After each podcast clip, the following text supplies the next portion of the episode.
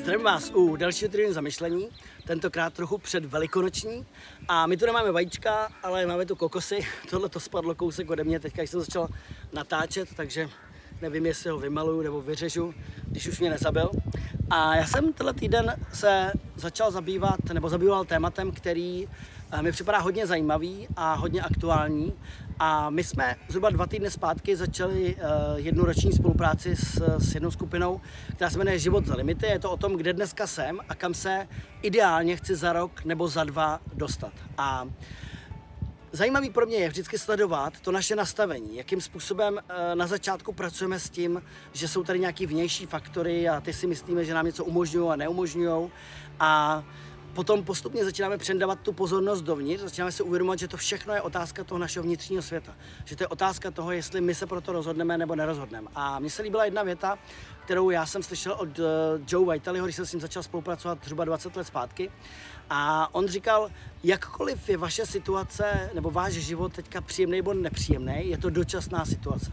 A vy s tím můžete něco udělat, i když to může trvat libovolně dlouhý čas. A já jsem tenkrát, mě tato věta, která vypadá poměrně jednoduše, docela hodně nakopla a říkal jsem si, to je vlastně zajímavé. Začal jsem přemýšlet o věcech, které bych chtěl v životě dělat, i když tenkrát vypadaly naprosto, naprosto nereálně. Neviděl jsem ani, jak bych to těm lidem, se kterými jsem žil tenkrát, nebo pracoval, nebo fungoval, jak bych jim to vůbec vysvětlil, že chci takovýhle posun udělat ve svém životě tímhle směrem.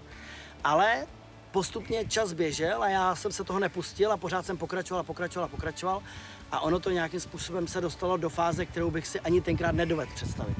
A tohle si myslím, že je velice důležitý moment, protože v tom leží to, jakým způsobem budeme ten život eh, žít, jestli budeme spokojení nebo budeme nespokojení. A my někdy opravdu můžeme být zaseknutý v určitý situaci, kterou jsme si vytvořili sami, tím, že jsme některé věci neřešili dlouhodobě nebo řešili jsme je s nějakým vědomím, který nebylo úplně vysoký, nebo jsme o tom nevěděli spoustu věcí. A dostali jsme se do situace, která, která nás dá se říct blokuje, ale my se vždycky můžeme nadechnout a uvolnit se a začít si přemýšlet o tom, kam se chci dostat, kdybych neměl žádný omezení. A tohle je něco, co může trvat libovolně dlouhou dobu, ale, ale je to o tom, že je, když to dlouhodobě vydržíme, když nad tím budeme dlouhodobě nějakým, nějak uvažovat a budeme s tím pracovat, tak uh, se tam podle mě většinou dostaneme. A to o tom, že my vždycky máme nějakou realitu, ve které jsme a nějakou realitu, kam se chceme dostat. A když jsme dostatečně vytrvalí a vytváříme ty malé kroky, ty malé akce vlastně mezi tím, tak se tam dostat můžeme. Ale je to vždycky o tom, jestli tomu uvěříme nebo tomu neuvěříme. A my jsme si sem vzali eh, knížku Tonyho Robince, moje žena ji hodně studuje. A ona včera vyprávěla jeden příběh, který je podle skutečné události. A oni vždycky Tony chodí třeba do různých věznic a do různých zařízení a studují ty, uh, snaží se pomoct lidem, kteří tam jsou a hlavně studují ty uh, psychologické aspekty toho, jak ten život těch lidí vypadá. A on tam popisoval život, vlastně nebo příběh dvou synů, kteří měli otce, který neměl úplně příjemnou minulost. A on sám skončil v kriminále, myslím si, že byl na drogách, eh, byl i alkoholik. A oni ty synové, jeden se dostal do úplně podobné životní situace jako on a druhý v podstatě žil úplně jiný život. Stal se ředitelem nějaký velké firmy, měl rodinu, žil opravdu jako spokojený, eh, naplněný život. A oni se jich obou ptali, jako co si myslí, že je ta příčina. A oni oba dva odpověděli stejně. Oni řekli, tak když jsem měl takovýhle otce, tak jak jinak bych mohl skončit. No a přitom vlastně každý byl úplně v jiné situaci. A to zajímavé na tom je, že to ukazuje na ten software, který my máme v sobě a který nám způsobuje, že my se nějakým způsobem rozhodujeme o tom, jestli ten život prožijeme takhle nebo jestli ho prožijeme takhle. A mě to připomíná jeden příběh, který jsem se vypučil kdysi dávno od Joe Dispenzy. A on popisoval příběh, kdy, kdy byli kdy přijde manžel domů a říká, uh, miláčku, promiň, přemýšlel jsem nad tím a uvědomil jsem si, že musím žít se svojí asistentkou. Koupil jsem si uh, dům v Jižní Americe a dneska večer si zabalím všechny věci a odstěhuji se s ní tam. A ona je z toho vyřízená, brečí, vůbec to nechápe tu situaci. Uh, vyřízená první týden, brečí, vyřízená druhý týden, brečí, třetí týden se trošku uklidňuje, ale pořád taková jako naštvaná, vyřízená taková blbá situace.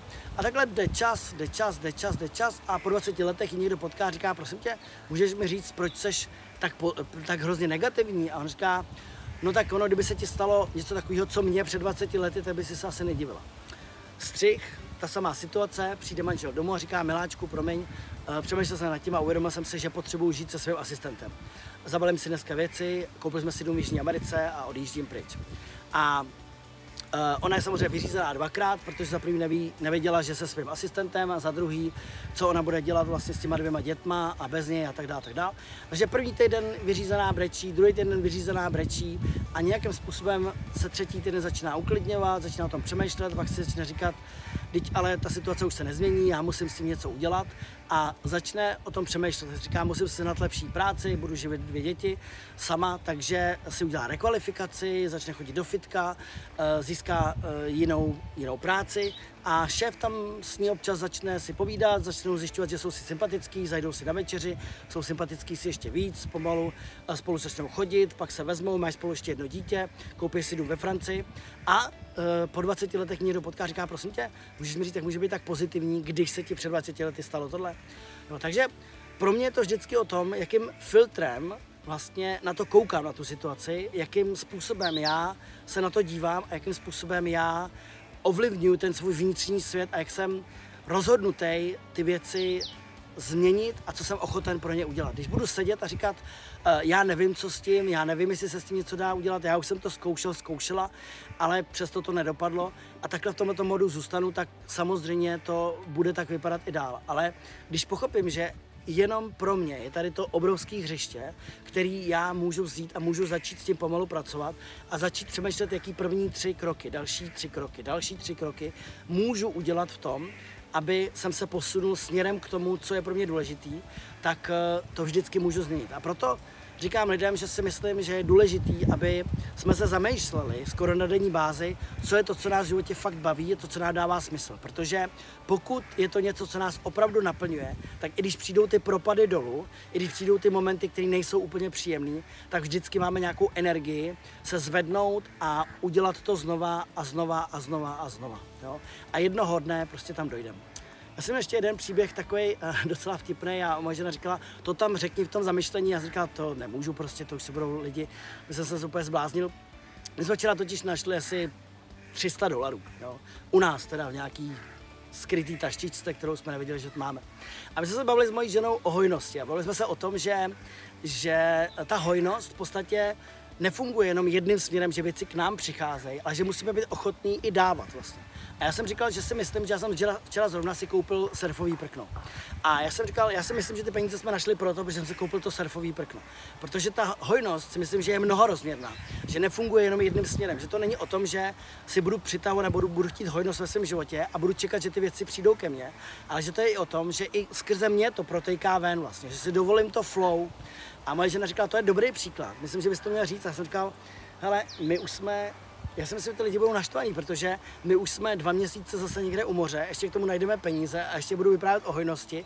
Takže já věřím a mám důvěru v to, že vás ten příběh spíš může inspirovat a ne, že vás naštve, protože my opravdu tu realitu vytváříme a my vytváříme to, v jakém prostředí se nacházíme a dokážeme ovlivňovat velmi intenzivně to, jak se ten svět okolo nás tvoří. Takže mějte se krásně, užijte si Velikonoce. Já vám přeju hodně skvělých zážitků, ať vám kokosy nepadají na hlavu, vajíčka taky ne, ať vás doma manžel nebo přítel nebo další chlapi nemlátějí tolik a zkusme se podívat na to, co od příštího týdne, hned po těch velikonocích, nebo co ideálně ode dneška můžeme udělat pro to, aby jsme za rok nebo za dva byli v místě, který mě dává absolutně smysl, nebo vám dává absolutní smysl a který vás baví. Mějte se skvěle a těším se na další týden zamýšlení. Ahoj!